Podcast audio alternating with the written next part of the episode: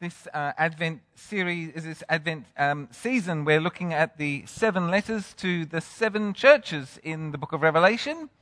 And uh, um, we're looking at the last letter this morning, page 993, the letter to the church in Laodicea. Well, um, Advent, of course, means uh, coming. Uh, and during Advent, we tend to focus on what it means that Jesus came to earth at Christmas some 2,000 years ago um, or what it means that Jesus is coming again, or indeed both. And in these first three chapters of the book of Revelation, the fact that Jesus is coming and coming soon is said directly or indirectly nine times. Nine times. This, this is all about Advent, the coming of the Lord Jesus Christ. However, in the seventh and final letter, which uh, we've read together this morning, Jesus describes himself not as coming, such as in verse 3, nor as coming soon, such as in verse uh, 11, uh, but essentially as somebody who has arrived, somebody whose uh, arrival is, is imminent, urgently close at hand. Verse 20, Behold, or as it's translated in the Pew Bible, Here I am. I stand at the door and knock. Jesus is right outside, right on the doorstep, and the day of decision has arrived. And who can stand? Well, um, Laodicea was one of uh, three towns that lay close together in the valley of the, the river Lycus uh, in what is today Western Turkey, what was back then the Roman province of Asia. And the two other close by cities were um, Hierapolis and Colossa. Uh, Laodicea had a commanding location, sitting in a narrow glen in just the right position to command all of the trade up and down the river valley. Three important trade routes came together at Laodicea, making it one of the richest commercial centers in the ancient world. They were the Swiss bankers to the Romans. The whole area also, of course, is very geologically active. It's one of the most earthquake prone places in the whole world. Um, and in AD 17, a major earthquake devastated Sardis, Philadelphia, and Laodicea. The emperor of the time, Emperor Tiberius, donated a great deal of aid to rebuilding those three cities.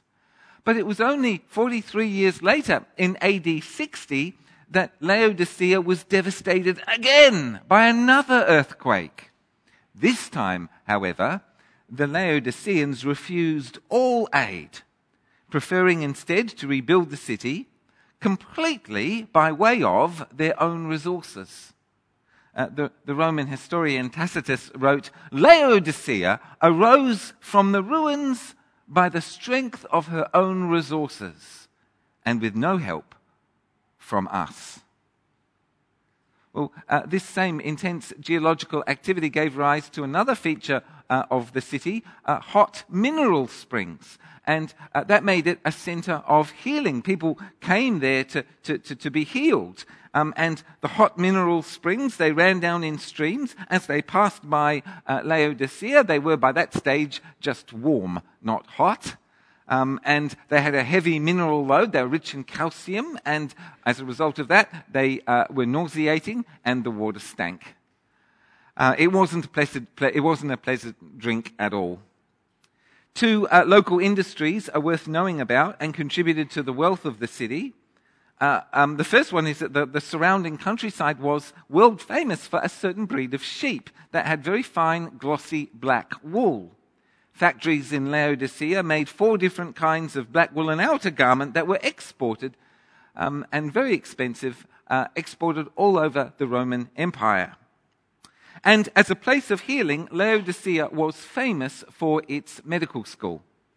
Above all, it was famous for an eye powder called Tephra Phrygia.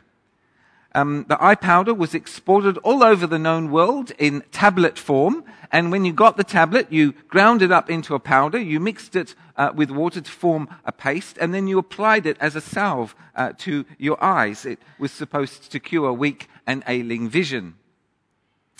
This then is the city of Laodicea healthy, wealthy, wise, prosperous, self reliant, self sufficient.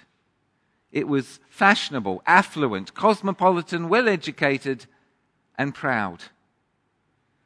Uh, these things, together with a Bible in our hands, will us, will allow us to decode the letter, to read and understand the symbols that are being used in this letter in the book of Revelation.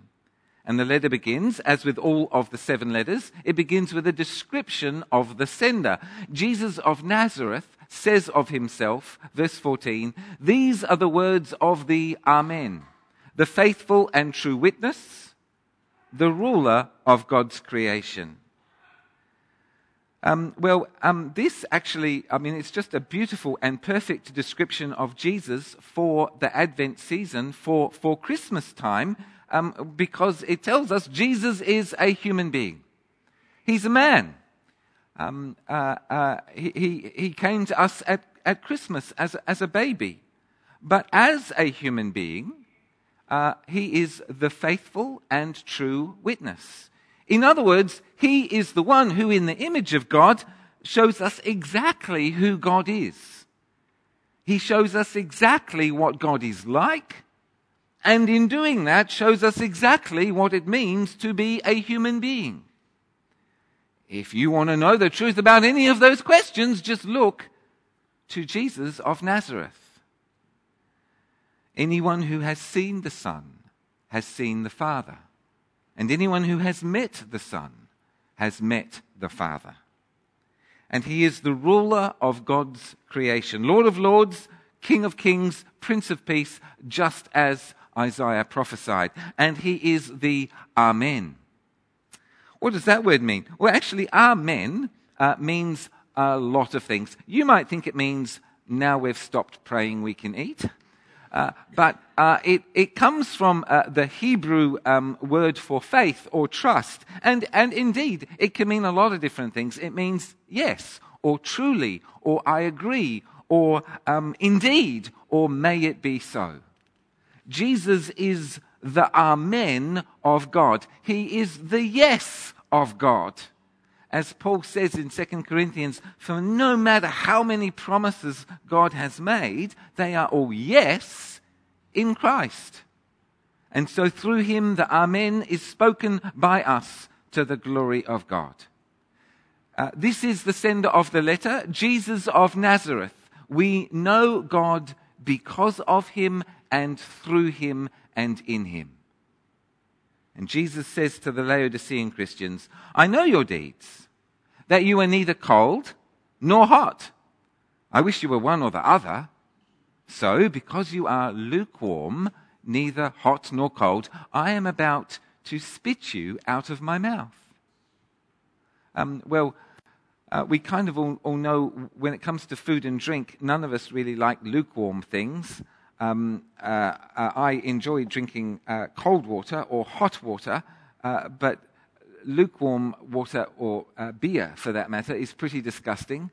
Um, and you know, if you're at a deli and you order chicken and it comes out of the bain marie warm, you think, oh, I hope this isn't dodgy.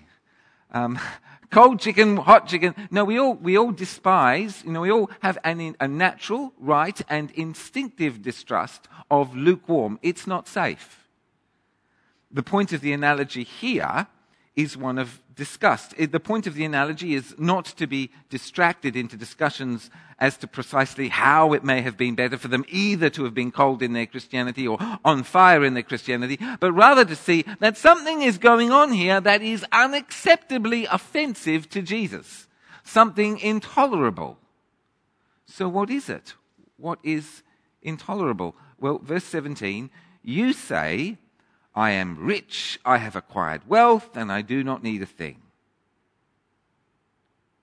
Um, obviously, the material wealth and the attitude of self satisfied self sufficiency that characterized the city, we can now see that those things also characterized the church as well. The Christians in that city were just the same as the people around them. They were wealthy, self satisfied, self sufficient.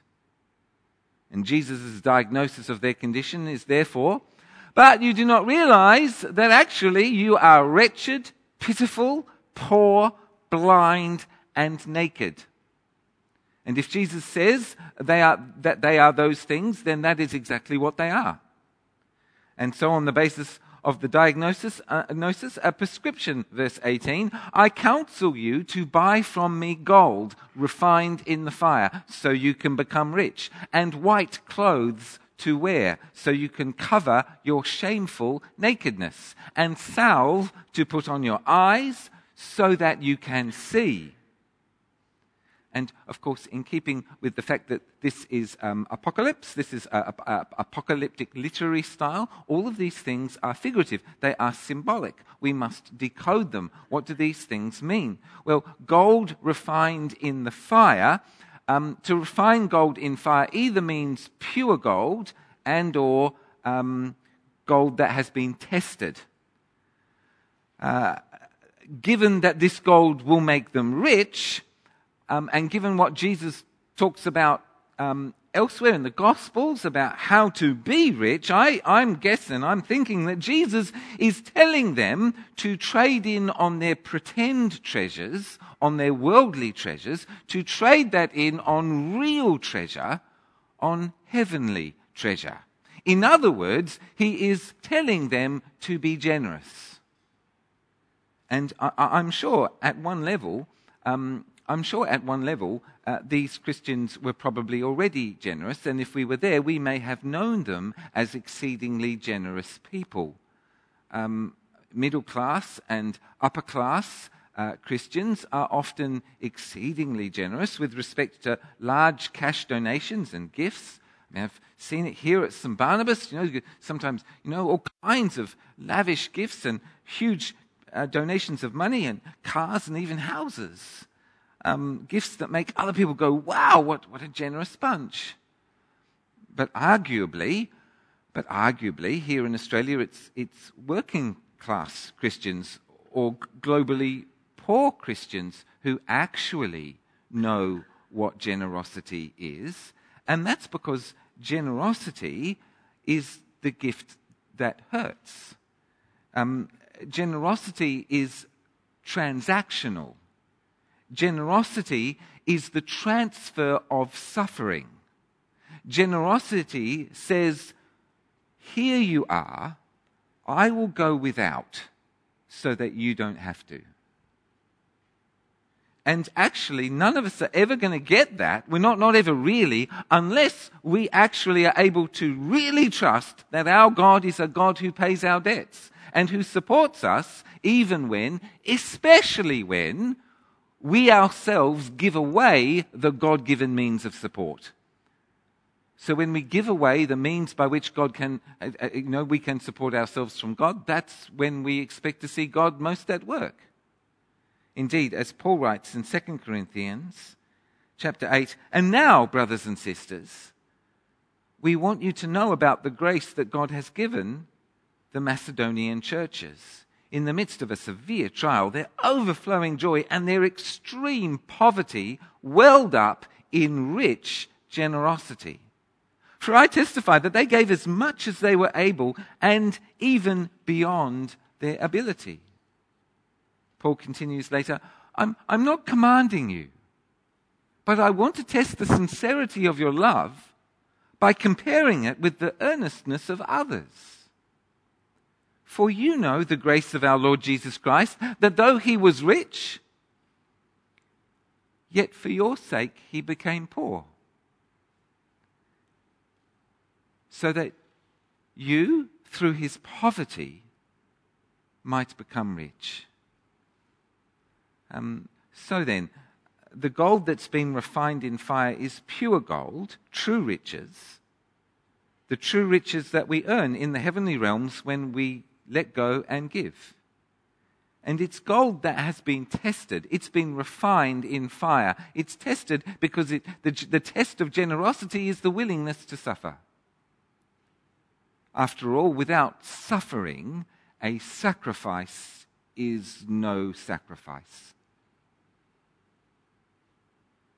Jesus continues, and white clothes to wear so you can cover your shameful nakedness. Um, in, in this series of sermons, we've had reason to consider the spiritual symbolism of clothing many times. It keeps on coming up, and I spoke about the spiritual symbolism of clothing at length last week.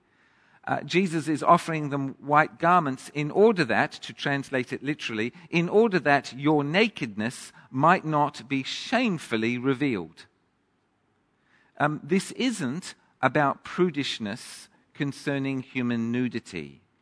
This is actually about forgiveness. Their self satisfaction and self sufficiency have blinded them to their own desperate need for the cross. Uh, their nakedness is symbolically the fact that they are completely without any dignity or standing in the presence of God because they are sinners. And the holy and the profane can never mix. The white garment on offer is forgiveness of sins in the name of Jesus. The clothing that Jesus offers is the covering, the protection of his blood. To mix metaphors and yet to speak accurately. Nice polite, well behaved, affluent, law abiding Christians have enormous trouble with the cross. We all naturally revile against the notion that actually Jesus really did have to die to atone for my sin before God on the cross. It's easy to be in denial.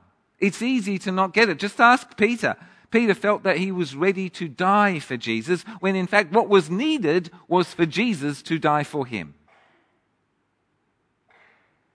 The meaning of the cross, because it's so hard to get, the meaning of the cross is constantly being vigorously and heatedly debated in the church, especially in the affluent West, because it is so offensive until we finally get it.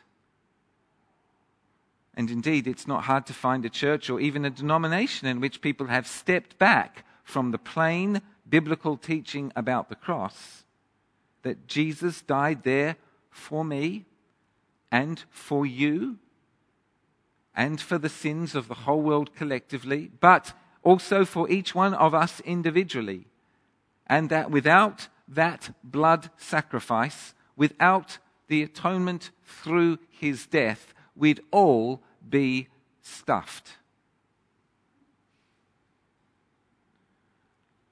White clothing, in contrast to the black woolen garments in which they took such pride, white clothing stands for righteousness, dignity, standing in the presence of God. And indeed, we can stand with dignity, with righteousness, with the righteousness of Christ in the presence of God. We have dignity in the presence of God, but if and only if it is by the blood of the Lamb.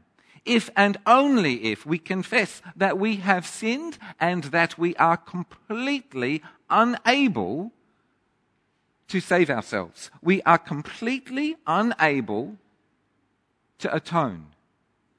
Um, that our, our good works do not justify us in the presence of a holy God. And indeed, that is a profoundly offensive idea to him.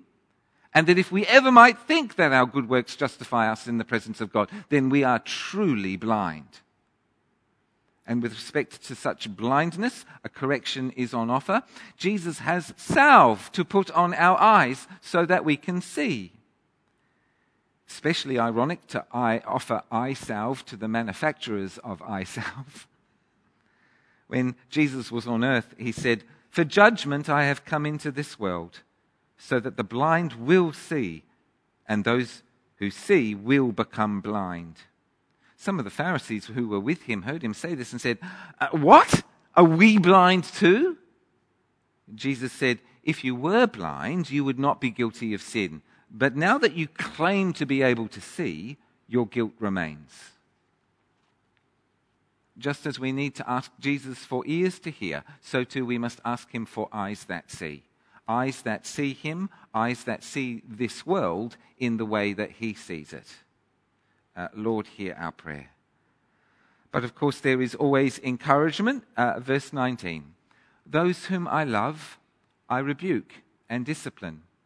So be earnest and repent.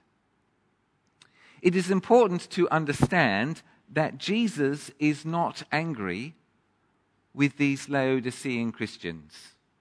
I'm not saying that Jesus doesn't get angry, but I am saying that the Father and the Son and the Holy Spirit do not get angry with the children of God.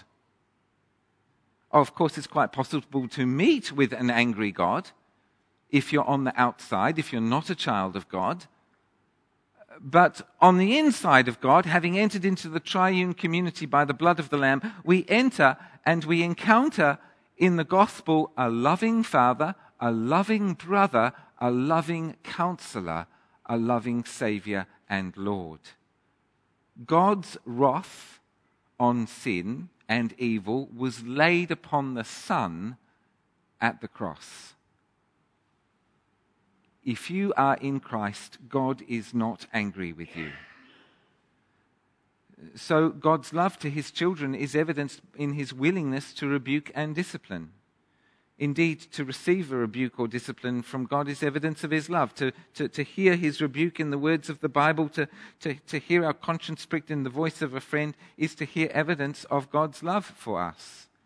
And in this context, all, all that we've already uh, read all that's already been said by Jesus to his church in this letter as well as in the previous six letters, all that was shocking and distressing and, um, and, and, and, and, and, and apparently hurtful, in as much as these words sounded like harsh words of judgment and anger, actually they were words of love. Evidence of God's love for us. And so to an invitation, a famous invitation, verse 20 here I am. I stand at the door and knock. If anyone hears my voice and opens the door, I will come in and eat with that person and they with me. Uh, well, we've uh, talked about self sufficiency and gold and clothing and so forth. Here, suddenly, we find another, another illustration of the problem uh, uh of the church in Laodicea. The problem is that Jesus has been locked out. He's not welcome at their Holy Communion services. And again, sadly, we are not talking about something that is uncommon. Sadly, in the Australian church, um, there are many, many, many churches where Jesus is not welcome. Uh, and that's because actually the Christians inside, they've got everything worked out. They know how it's meant to be done because it's always been done that way. And uh, Jesus, uh, with his teachings and his commands, is just too troubling. He's just too demanding. He's just too unsafe. And I'm not talking about any particular tradition or denomination. All of the major power brokers of Christianity, and you know, whether it's evangelical, charismatic, uh, Anglo-Catholic, Catholic, or whatever, the, the, you find the same pattern. It's easy to lock Jesus out of our worship services because he is disturbing. However, although this is a corporate problem, Jesus is not welcome at their services. That's a corporate problem. The invitation that Jesus gives is now to each and every individual. If anyone hears my voice. Um, again, disturbing language. Spiritual deafness in the Bible is uh, evidence of idolatry. Idolatry is putting something other than God in the place of God. What were their idols? What was really important to them? What did they worship? Well, actually, we've already been told, I am rich, I have acquired wealth, and I do not need a thing. In essence, they worshipped material comfort in all of its manifestations. Uh, not just money, certainly money, but also position, authority, power, status, food, enjoying life, marriage, family, children, experiences, career, education, music, sport, etc., etc. Dolce vita, the good life. It's not as if any of these things are wrong in themselves. None of these things are wrong in themselves, but rather the goal of their lives was not seeking first the kingdom led by compassion for others and passion for Christ, but rather the goal of their lives was personal fulfillment. driven by self focused ambition, by desires. Undoubtedly, they felt a need for God, at, at least a need for His help in achieving their goals, in overcoming the obstacles in their way. But their spirituality clearly wasn't about seeking God's face, offering themselves in His service in order that He might use them to achieve His goals, overcoming obstacles to the kingdom. That's not what they're about. If anyone hears my voice, sometimes uh, people say to me things like, Oh, I think God might be trying to say to me, dot, dot, dot, or I think God might be telling me, dot, dot, dot, as though God mumbles and struggles to, to make himself heard, as, that, as though God speaks in whispers. But God has no difficulty in speaking. The voice of the Lord is powerful. The voice of the Lord is majestic. The voice of the Lord breaks the cedars of Lebanon. The problem is us. It's sin. That's what hardness of heart leads to, uh, to, to, to, to being hard of hearing. We must ask Jesus for the gift of hearing his voice. Here I am. I stand at the door and knock. If anyone hears my voice and opens the door, I will come in and eat with that person and they with me. Well, to eat together is to belong together. Um, eating together is so very important. To eat together is to belong together and to have intimate fellowship. If anyone might open the door, Jesus comes straight in. He come, just comes straight in. He, he doesn't stand at a distance sulking and say, I'm not going to come in unless you say sorry for this, this, and this. Just, just invite him in. He'll come straight in. He's there waiting. But he is a gentleman. He will likewise not push his way in. He waits to be invited. Well, the material wealth of the city of Laodicea was a severe danger to the spiritual health of the Laodicean Christians. I do think that Jesus wants to loosen the purse strings of these churchgoers in radical ways, changing lukewarm tokenism into real sacrificial generosity. But, by the same token, it is not their wealth that Jesus finds objectionable, intolerable, but rather the attitude of the heart that it had led to. What he finds intolerable is their self satisfied, self sufficient attitude. He wants them to change their hearts. Heart change first, then new work and new deeds. The, the hard fact of the matter is, is that the comfortable life we all tend to yearn for is spiritually very dangerous. Jesus actually had the option, he was given the option, the option of a comfortable life, but he rejected it. Rather, for the glory set before him, he endured the suffering that his Father had chosen for him, and he endured the cross. And there he was victorious. We often encounter life as a battle. Both comfort and discomfort challenge us and challenge our faith. But Jesus, in all of these things, is victorious the war has been won.